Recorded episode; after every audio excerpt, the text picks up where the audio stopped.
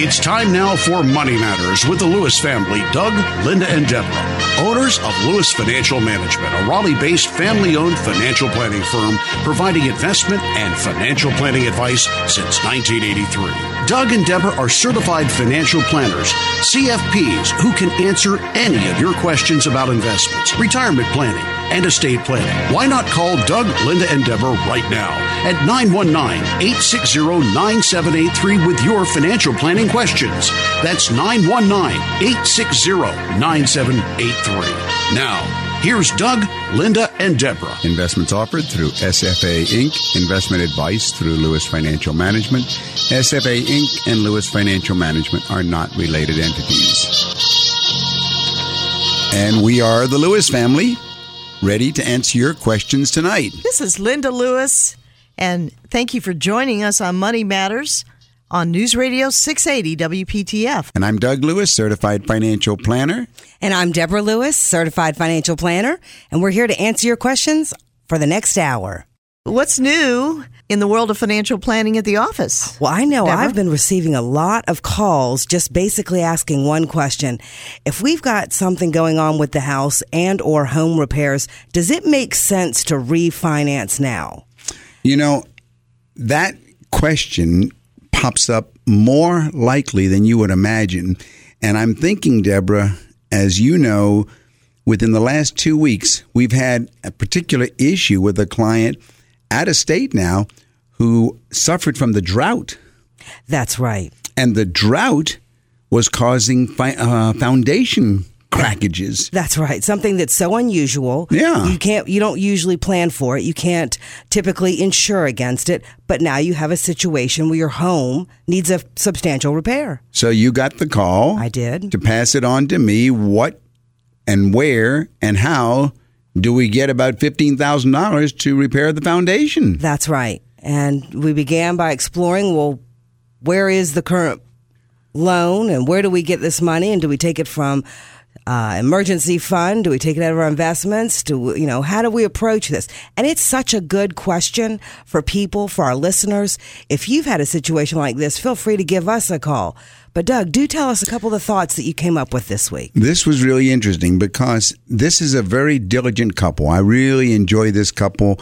You know, through the years, Linda, you and I recently have done uh, analyses of how many times we've taken diligent investors who do pay yourself first automatic investing and have become millionaires over their working years just by staying with it. And we've had the joy and the honor of watching many of those become millionaires. Absolutely. Well, this is a young couple who's on their way and they're very diligent. And so when the call came in to me from Deborah, Deborah and I brainstormed and we said, well, look, we need to remember always focus on pay yourself first investing. Continue to accumulate. So let's take a look at it. Now, your home mortgage right now is, I think it was about was it about nine hundred and fifty dollars a month, as I recall, something like that for the mortgage payments. It was. And so the question was, what's the mortgage rate you're paying right now? And it wasn't bad. I think it was a four and a quarter, four and a half percent, something like that. Mm-hmm. All right. I said, well, how much equity do we have in the house? And of course, found out the house had probably $150,000 more equity. So I said, well, why not instead of trying to figure out uh, if you're going to withdraw 15,000 from your investments or whether you're going to go ahead and try and reduce your pay yourself first, let's see if we can make lemon into lemonade. Let's see if there's a way we can get it for free. And so, you know what we did? We contacted the Well, several places, but primarily, um, but the first place was where the actual mortgage was held. exactly and found out that they were more than willing to go ahead and refinance the home, wrap the needed extra amount, the extra 15,000 into the new mortgage, turned around and they end up cashing out. They got money to do the home repair and they lowered their mortgage payment so that they could increase their pay yourself first amount. It really was a It was a win-win situation by doing the by refinancing now, by wrapping the needed cash into the new loan, New loan, right? and by having closing costs wrapped into the new loan, and then cashing out that excess cash to pay for the home repair, the foundation repair.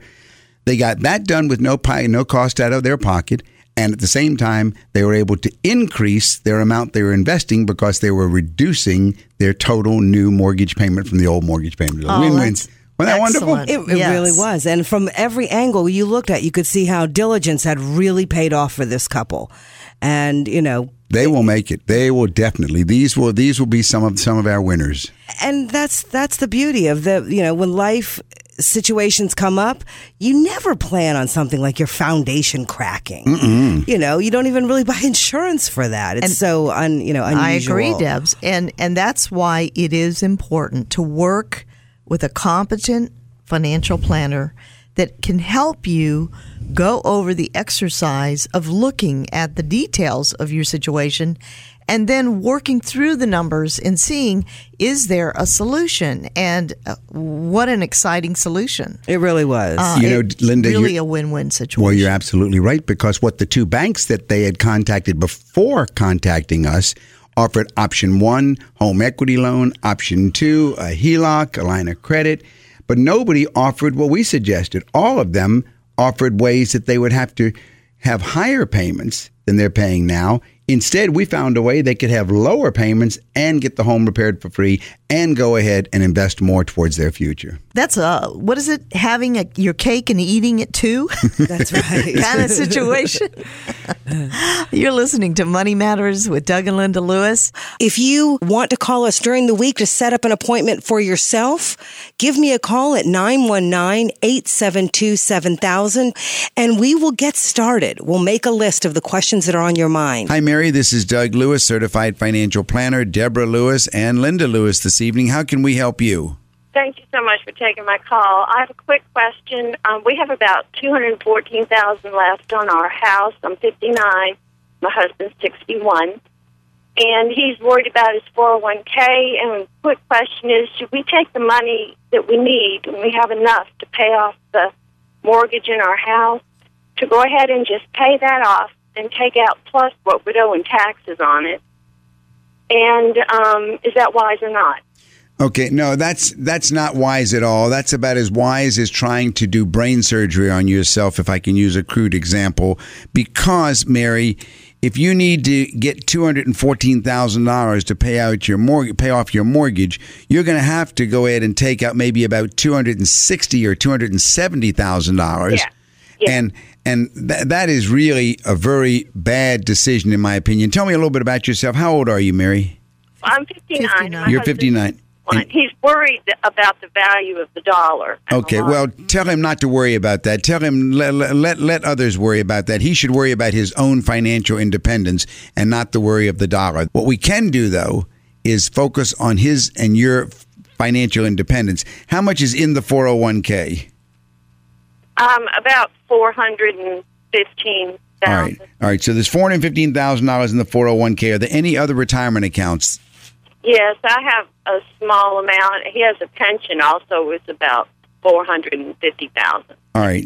So the pension is 450,000, the 401k is 415,000 and how much and you said you have a uh Small IRA. hmm and how I much have you the, with the county, I have, oh, probably about 50000 50,000. two in count. All right. Is there any other investments that are owned outside of retirement accounts? Like any stocks or real estate. Uh, no, no. We just have, we have another house. We have two But houses. but you haven't uh, you haven't um, accumulated any investments of your own outside of retirements. No. Okay.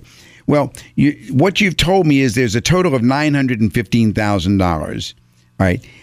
At the time that he retires, then all of this nine hundred and fifteen thousand will be able to be rolled over. Well, yours is already rolled over, but the, the together there'll be nine fifteen in retirement accounts in IRAs is where they should be, and at that time you'll be able to give yourselves about three thousand a month, thirty six thousand a year. Now, what's your li- what what do you what's your lifestyle? How much do you? What are your expenses, roughly? Uh, just two mortgages and not a whole lot more than that. I mean, is it like uh, two thousand, five thousand a month, or, or Oh, about seven, seven, seventy-five, eight thousand a month.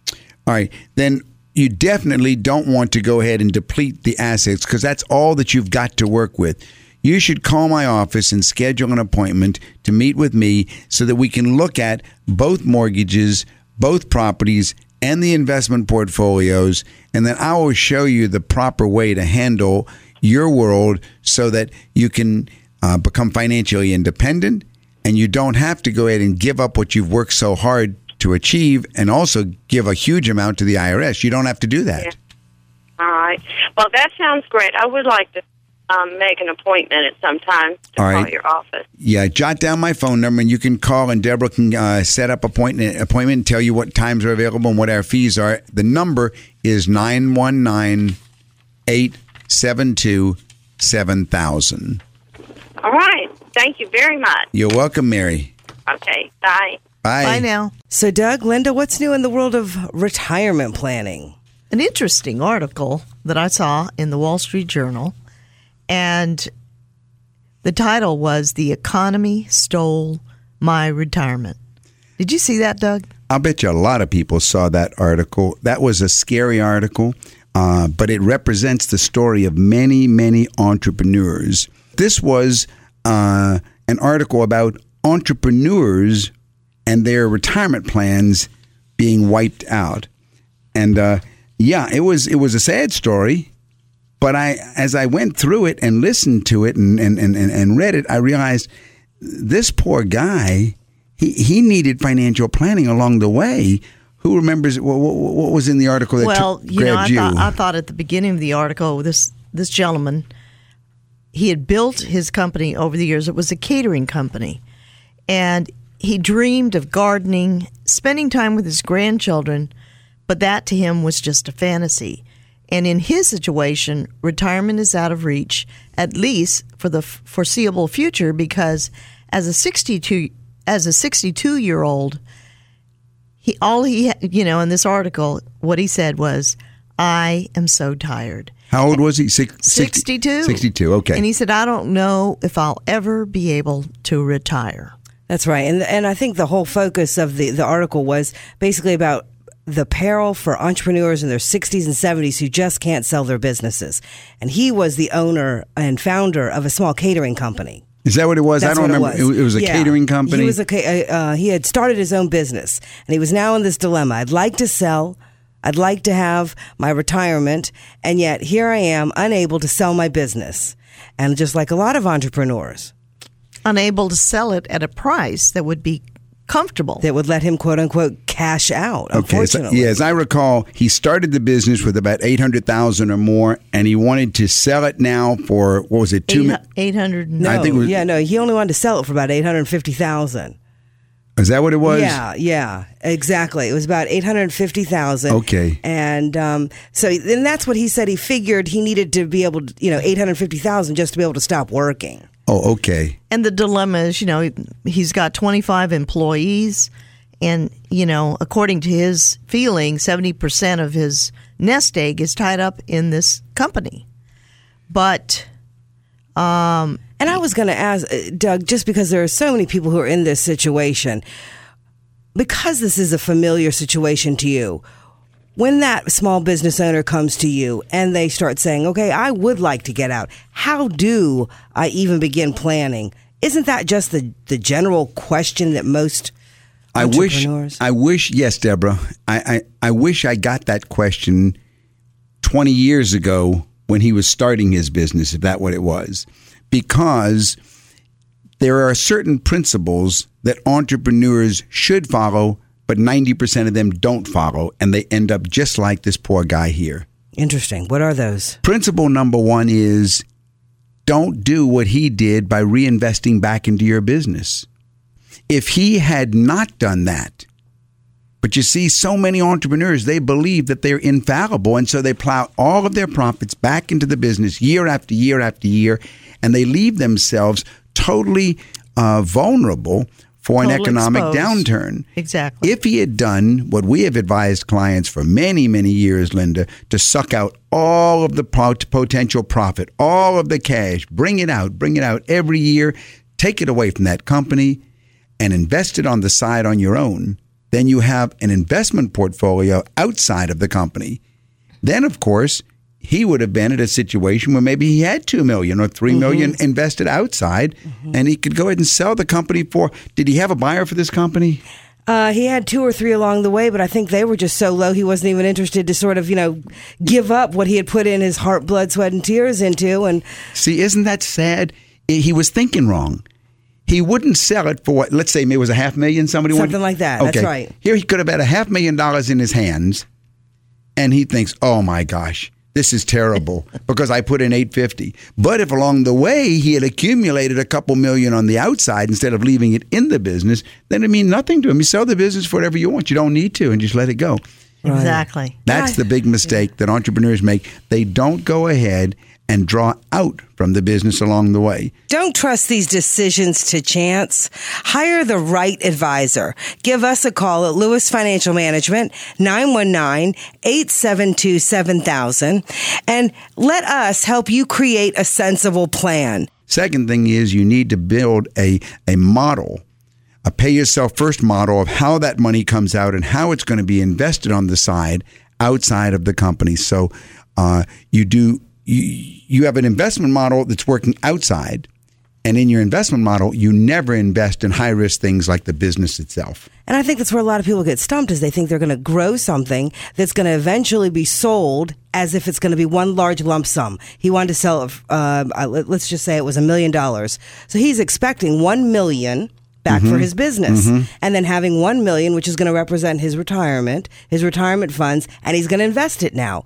Well that investing along the way could have easily have added up to a million over the years and not be waiting to cash out your retirement fund. That's right. Boomer entrepreneurs, they grew up believing in the American dream that you could start a business and eventually sell it for a good return or pass it on to your kids. Nothing wrong with that thought. That's the right. question is what about the profits along the way? That that is the big mistake he made. Mm-hmm. You can sell that business or pass it on to your kids along the way uh, at the end, but along the way, take out your profits and invest them in the si- on the side in things much safer than your business. So anyway, that was the story. Uh, I felt really sad when I read the article, but I hope that many entrepreneurs who are listening uh, will not make that same mistake and will seek competent financial advice.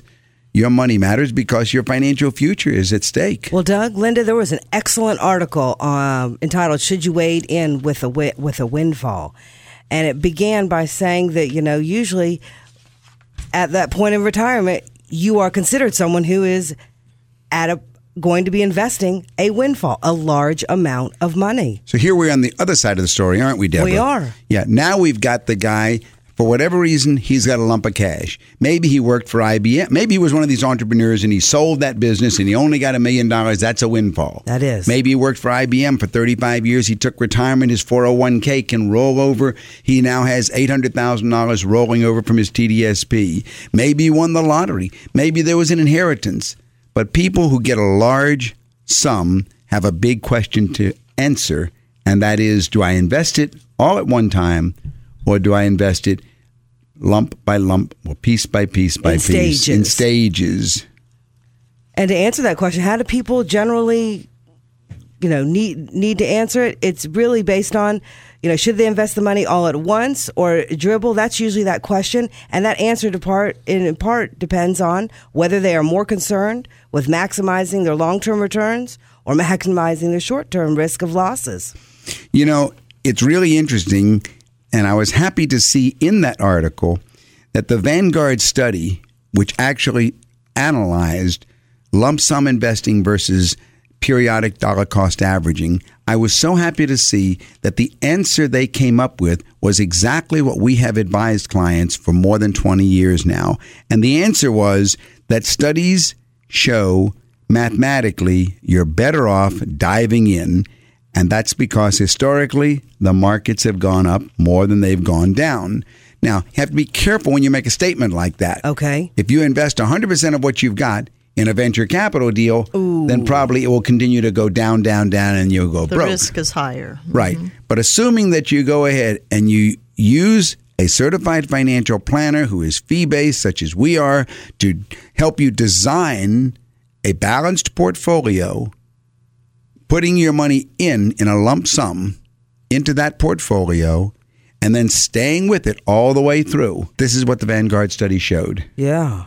So just playing the odds, you're better off getting the money invested right now because chances are prices will be higher later.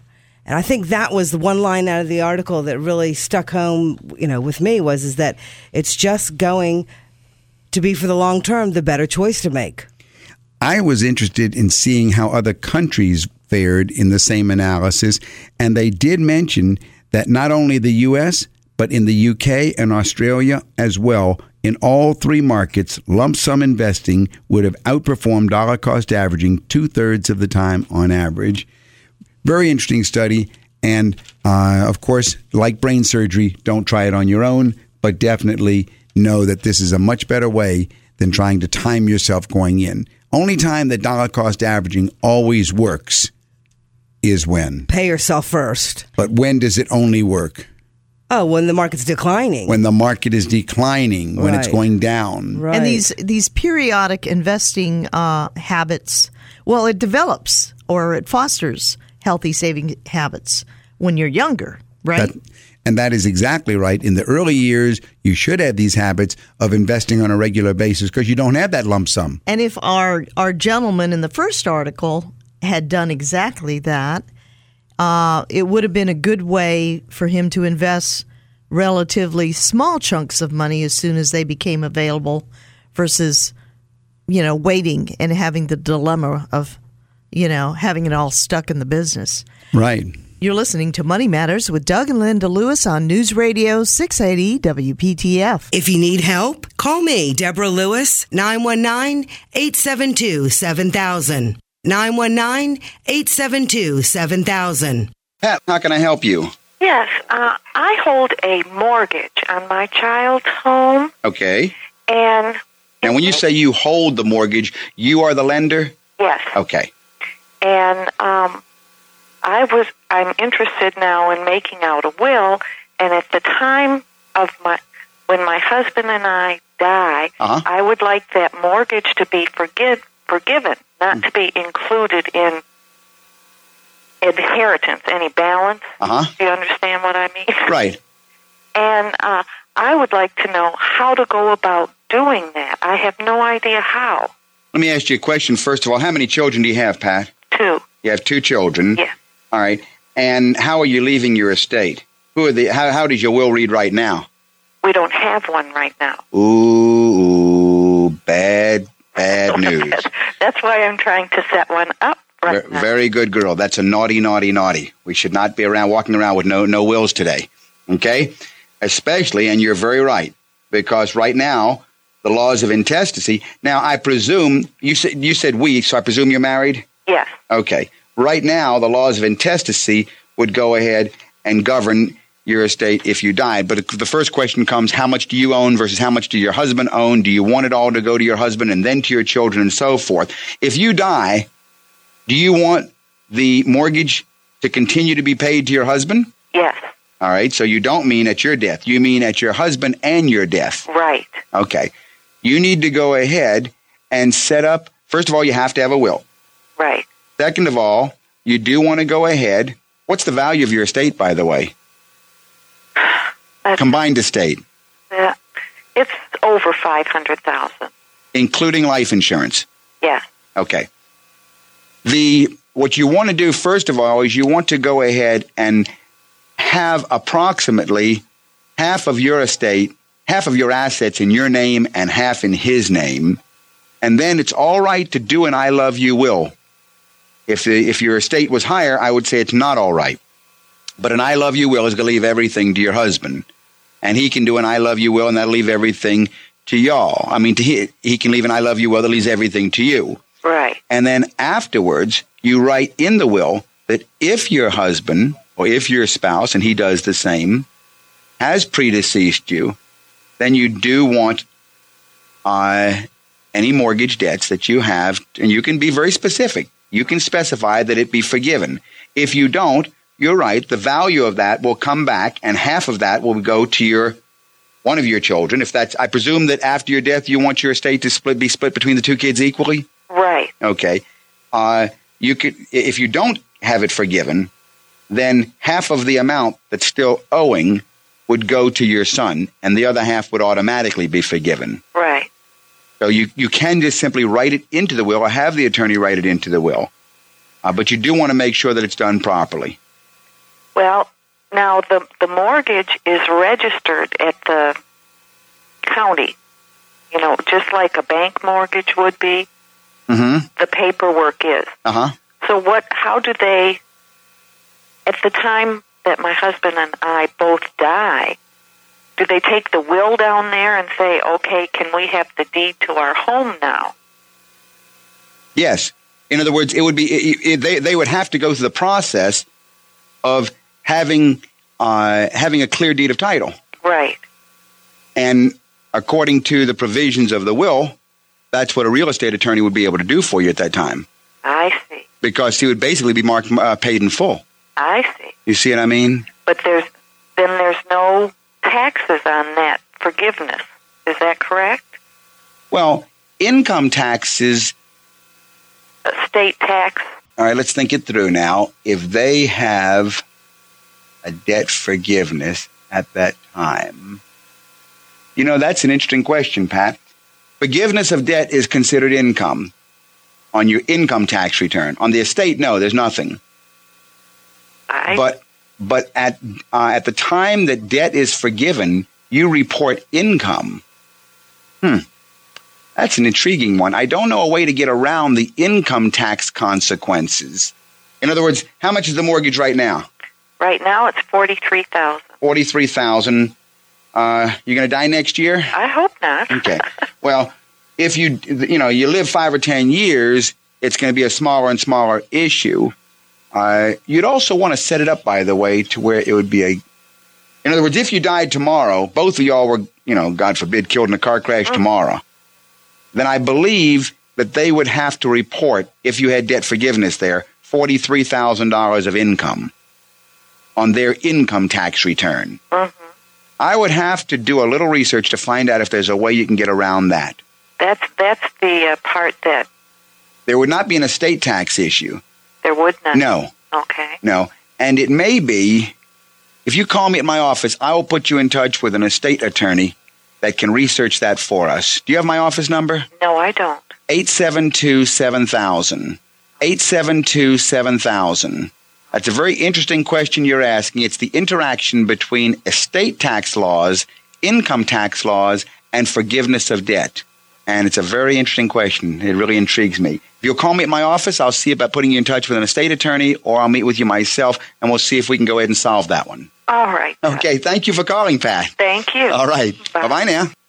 Well, Doug, Deborah, um, that was an interesting question, and Pat and her husband certainly need an estate plan. And if you have questions about your estate planning, call us at Lewis Financial Management, and we can assist you. Yeah, before we go to the next topic, Linda, I'm, I'm, I'm glad you brought it up that way because not many people understand that in our financial planning that we do at Lewis Financial Management, for every one of our clients that becomes a financial planning client, we include without extra charge a complete estate plan. Our estate plan will be not only an analysis, it will be recommendations of what kind of trusts you need or don't need, and it will be a detailed estate plan so that the attorney who does the documents, it's all ready for him. It's all been done. So we include estate planning as a major part of what we do at Lewis Financial Management. Well, you know, that's interesting because we often forget to highlight for maybe listeners who are listening for the first time that comprehensive financial planning is going to provide analysis in uh, all of these key areas that we keep talking about. Yes, we talk about investments, but there's cash flow planning analysis, tax planning analysis, insurance needs analysis, investment analysis, retirement planning analysis. You know, can you retire? What's your financial independence feasibility? And just like Doug mentioned, estate planning analysis. I think in my experience, it is the most common type of thing we see the procrastinator. Everybody is going to be a gonna do, gonna do, gonna do it, gonna do it, gonna do it, but they haven't done it. And I really liked the article in the Wall Street Journal that gave a to do list about planning procrastinators. The first thing was with regard to wills and estates update or prepare yourself. Prepare your will, update your will, update your estate doc. I liked that. I thought, get it done. Too many people make the mistake of waiting until they have a big life change, such as a new child, and waiting to update their will or their estate plan. That's right. And you would be surprised how many senior citizens never drew up a will. And now they realize it's time. So they put it on their checklist. So if you're out there listening, make sure that you take care of this. What what is it that they should look at? Doug? Well, you know, Lynn, it's a good question because not only big changes, small changes should trigger updating. Like maybe a new bank account or refinancing your mortgage. That might merit a tweak to your estate plan. But start by looking at your beneficiary designations, making sure that your life insurance and retirement accounts are going to go to the intended recipients.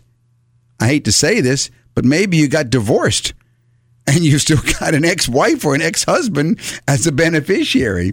Uh, you need to sort of check on these things. A lot of times we see it when they come into their office. They say, "Gee, I never thought about changing that." All right. On the other hand, there is a sort of a checklist with regard to these items that you should have. You should have a financial power of attorney, definitely, uh, and that should include uh, what happens if you become incapacitated. Maybe you need a, uh, a revocable living trust. You should also have a medical power of attorney, which designates someone to handle your health care decisions. And if you already have them, you ought to make sure the designees are still physically and mentally up to the task and still want the job. And what about insurance policies? Well, everything changes with regard to insurance. It's very often what we find clients when they come into our office and we find that they have insurance either that is they're underinsured, they don't have enough insurance, or they're paying too much for insurance, or their insurance is way out of whack.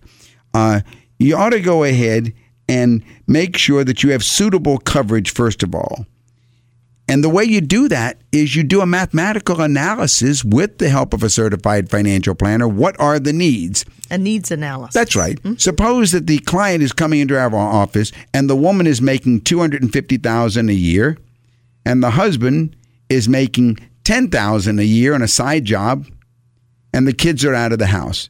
And we find there's a life insurance policy on the husband. That seems really yeah, I mean, uh, his death will cause her great grief. But no financial Actually, suffering. it'll reduce the expenses. On the other hand, if she dies, right, then we need to make sure that his needs are met. So we need to go ahead and analyze the needs first to make sure there's proper coverage. Then comes the question of are you paying too much? What kind of insurance?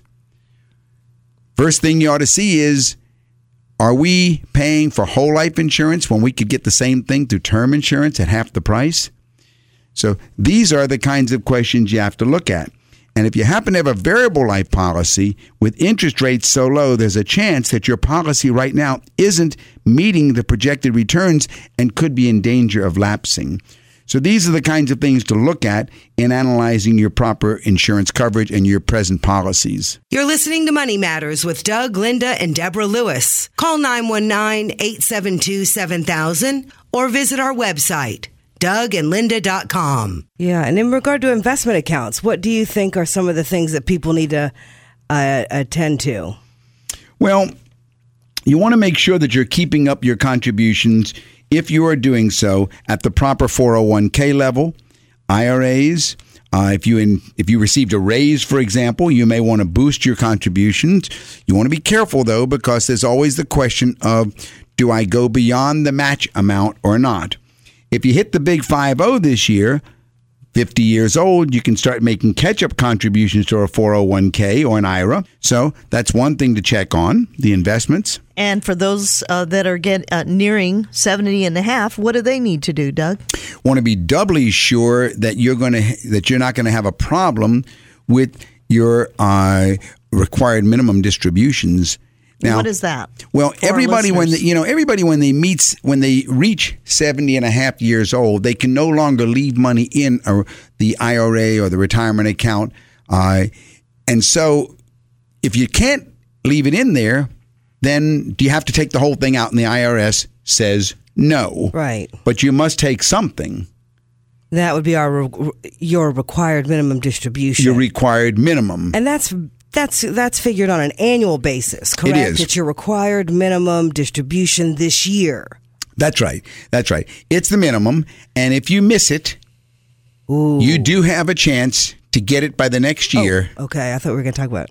But you are right. The ooh is right, Deborah Lewis. The ooh is very right because if you don't do it, there is not on ten percent. There is a penalty. there is fifty percent penalty for not getting your minimum out, and so you have this age 70 and a half in which you must go ahead and uh, look for that required minimum distribution. And So even you- yeah. even for you know, uh, seniors are busy, you know, visiting their grandkids or taking care of health issues. It's important to make sure that you you you visit this matter of your required minimum distribution. And I was going to say, even if you're busy and you're still working, and you know that this is upcoming, if you already know ahead of time that you've got, let's say you're you're you're healthy and and you're still happy at work, and you know this is coming, if you plan that ahead of time, then you'll know what to do with that required minimum distribution when it gets taken out, and from what sources it's going to be forced to be taken out.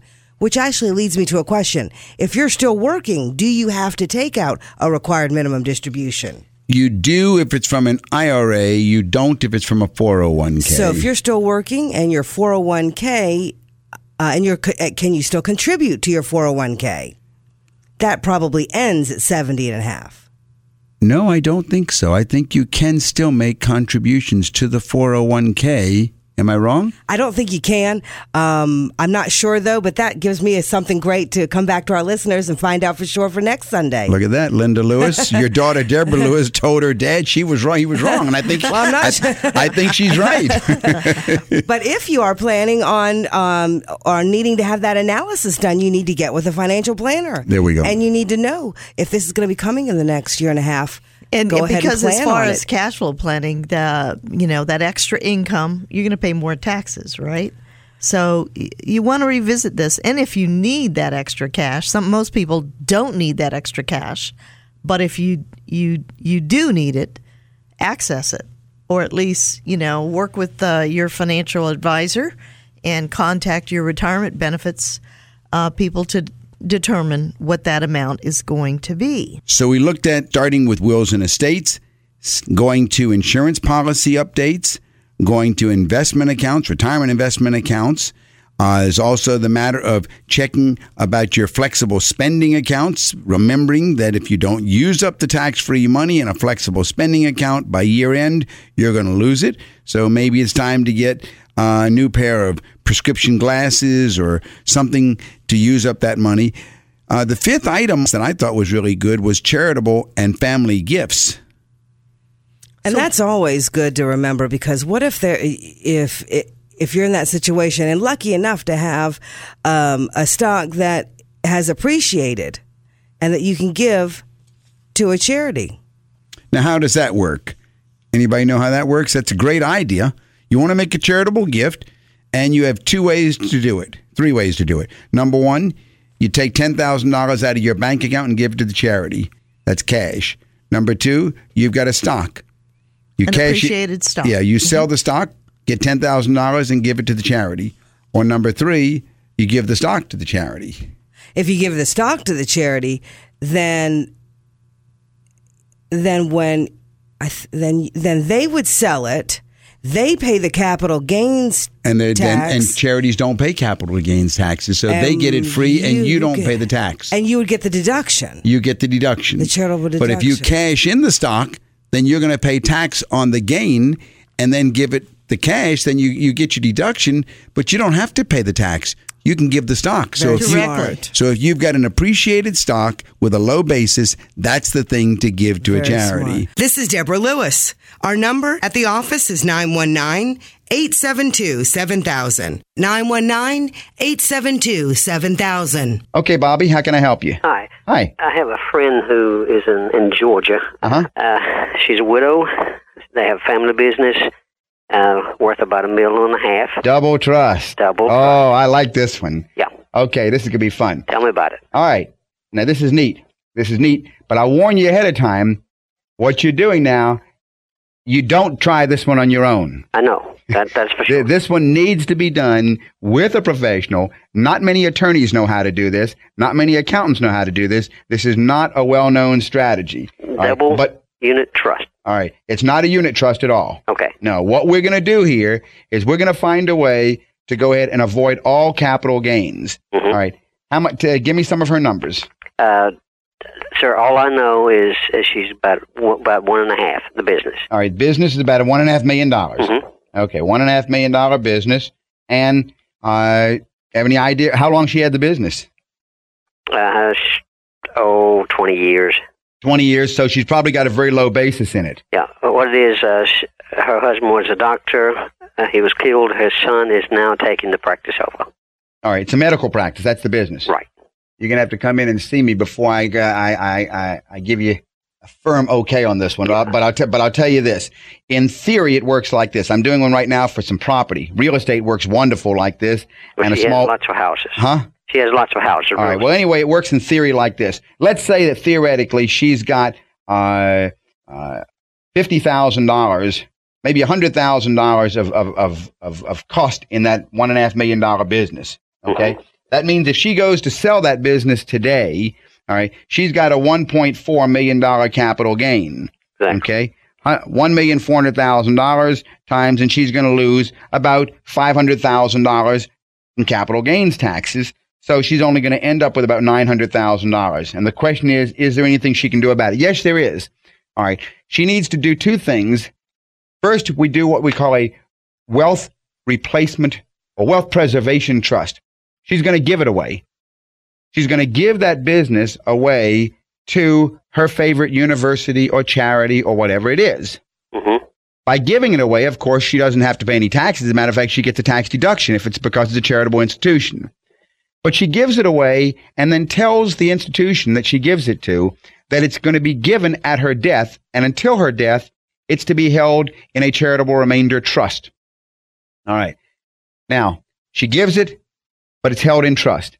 At the same time, she sets up this trust with the help of an advisor like myself or someone that knows how to do this.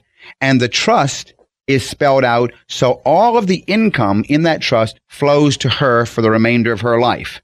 Okay? hmm Our number in Raleigh is 919 872 7000. That's 919 USA 7000. Okay. All right. So now the trust is set up, business is sold, is given away to the trust, and the trust has instructions that any income in that thing flows to her for the remainder of her life. Now the buyer comes in. Buyer buys it not from her because she doesn't own it, buys it from the trust. All right. Buys it from the trust, and the trust now has the cash. Buys it for a million four. Instead of paying $450,000 of taxes or $500,000 taxes, there are none because a charitable trust pays zero taxes. Therefore, there's a million four in cash in there now instead of 900,000. We take that million four in cash and the trustee of this trust invests it. Let's say getting a 10% return. So now you got 140,000 a year income inside that trust. And what did we tell the trust that it had to do? What were the instructions? Give it to her. in that 140,000 is a lifetime income to her. Okay? So now what's happened here, and let's stop and reflect. If she had sold it on her own and paid the taxes and invested the 90 sa- the 900,000 in the same investments, how much would her lifetime income be? 10% of 900? hmm Ninety It'd be 90,000. She's getting 140,000 instead of 90,000. All of a sudden this is much better. But her question usually is, wait a second. I got my income much higher. But what about my principal, right? What about the million four? That's gone forever, right? Yeah. And the way to do this now is we set up a second trust. We set up what we call a wealth replacement trust. And in this second trust, we go ahead and have this trust purchase a $1.4 million life insurance policy on her life. Trust owns it. Trust number two owns it. And where's the premium come from? Part of that 140,000 a year that's coming to her from the first trust, she gifts to the second trust to pay the premium on that $1.4 million life insurance policy. Now what happens at her death? At her death, the 1.4 million that's in the wealth preservation trust falls down and goes to the university. Between now and her death, she has 140,000 a year income. At her death, trust number 2 collapses and the 1.4 million dollars life insurance policy goes over to her beneficiaries. Tax free. Tax free over there, no capital gains. The guy, the buyer got his business. Everybody won. Only person that lost here is the Internal Revenue Service. No capital gains tax. Okay, so that's a uh, charitable remainder trust. Well, what you want is a wealth preservation trust and a wealth replacement trust. And you have to be very careful because the IRS will attempt to go ahead and show you can't have anything between your buyer and your seller, and there are very specific rules you've got to follow. And uh, you've got to have every T crossed, every I dotted. It's got to be done properly. If you call me at the office, I'll give you some uh, some more information on it because uh, it is fraught with a lot of obstacles. The first obstacle, of course, is she's she's gonna be worried about what do you mean? I got to give this thing away. Mm-hmm. So you you're trying to find a way to maintain control after you give it away, Right. and that's a little tricky. You want to, the trustee, the investment advisor, uh, all of that has to be in place. Our number in Raleigh is 919 872 7000. That's USA 7000. Uh, you don't have to mention on there, but do you know anyone in the state of Georgia uh, that you would recommend? I'm doing one right now in the state of Georgia. You are. All right. okay. I'll give her your name and number.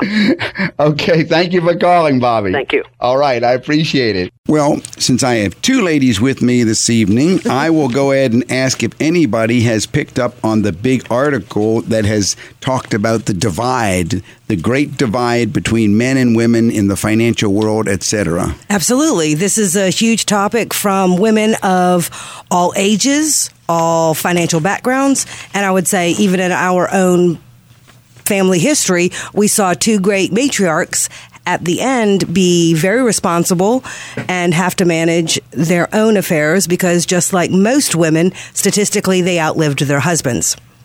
And uh, I know. would agree, De- uh, Deborah. Um, ma- many women, many women that are in families or that are working, uh, they focus on the here and now, and that's part of being responsible. And but what we find is that women are divided in caring for themselves and their families, and what happens is financial security in many minds of many women that are out there working or taking care of families, financial security is being perceived as a future event. very good point. But now is exactly when they should be looking towards the future and not waiting Exactly. or not. Exactly. You never Panicking. know. Right. Your life, you might begin the job and then take time off to raise children. But if you had the perception that your financial life began when you got that first job, when you graduated from college, what, whatever that first moment of awareness is, and that became your now, then even if life affords you an opportunity to, uh, move away, have a different career, have a family, add things, be in the workforce or outside the workforce, you now have flexibility instead of feeling so inflexible. You know, I appreciate the title of this article, which was Financial Divide. Without a solid financial strategy, women are more likely to find themselves or their families coming up short. And, um, you know, it's interesting because the uh, the U.S. Uh, Department of Labor they did some statistics and and there were four um, main things that came out at the beginning of this article. Is that first of all, half of wage earning women in the United States participate, or less than half, less than half of wage earning women in the United States participate in a retirement plan. Number two, women on average work in jobs for less money than men. So that will likely cause a potential income gap. Uh, thirdly, they generally live longer. So they'll likely require more funds when they retire. And fourth, that will leave them with a potential retirement income gap. You know, Lynn, I'm I'm really liking the way you're listing everything because in the statistics that were quoted, it said only one third of women feel their retirement preparations are adequate right now. And so, if that's it, uh, I think this is really a wake up call. Women need to wake up. There was this one statement that I remember that said there's a disconnect between women's desire for financial security and their control of their financial situation. And I think that's usually the the the the scenario that you're put in, which is dealing with the home mortgage or the lease payment or whatever it is, putting the kid through college. It is a skill set. So when people often call in and they say, "Oh, I, you know, finances confuse me," or "Money confuses me," or "Investments confuse me," within usually a time or two at the office, they realize how much they're not confused. They know that the basic premise is my living expenses need to be below my income so that I can have some savings so that it will cover me for the rest of my life. And if you need advice, call me during the week. 919 872 7000. That's 919 872 7000 and that is so important. It's you know there are many times when the husband will say, "Well, my wife, she just she didn't want to come," but when they do come and the lights are going on because they understand that's right. the basics and they want to be secure in the future, and um, on the one hand, I think that's where the the having security is having a financial plan. It, that's where you can provide comfort and security in knowing that if something unanticipated happens, you and your family may be afforded options that may otherwise not have been available to you.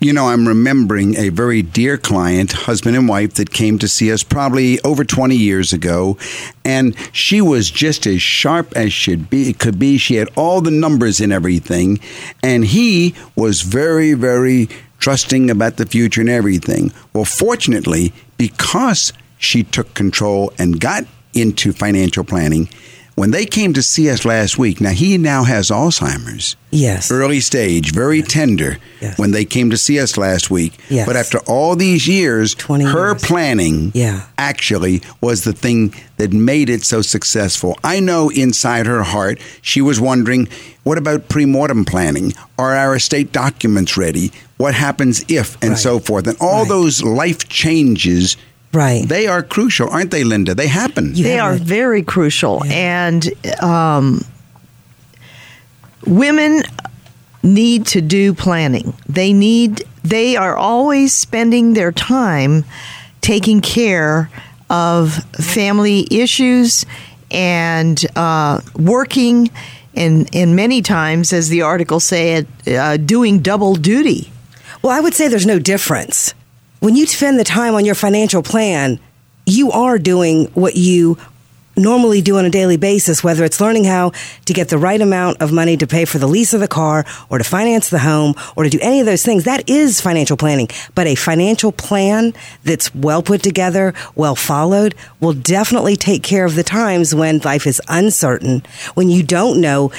And when, and, it when you- takes away many of the overwhelming fears Exactly. about the future, and it gives women and their families the the space to begin the healing process without the fear of a radical financial shortfall. Exactly. Just like this lady who came in and, and, and, and we were all, you know, quite teary that, you know, she had done such a good job that now when she's physically even having to take care of her husband, she had financially taken care of the family.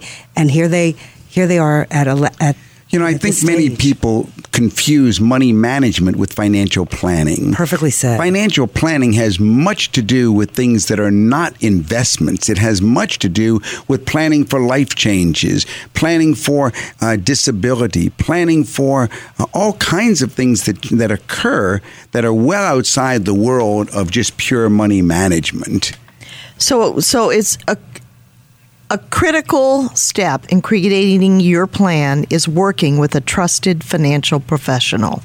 someone who can help you look at your current financial situation holistically and discover any gaps and help you decide which financial strategies and products have built in flexibility and address your life's evolving stages. And I think I hear the music. You've been listening to Money Matters with Doug, Linda, and Deborah Lewis. Money Matters provides you with a personal financial hotline on any subject where money really matters. For more information, you can call Doug, Linda, or Deborah in Raleigh at 919 872 7000. That's 919 872 7000. Or go to dougandlinda.com and listen again next Sunday at 6 p.m. for more Money Matters with Doug, Linda, and Deborah Lewis on News Radio 680 WPTF.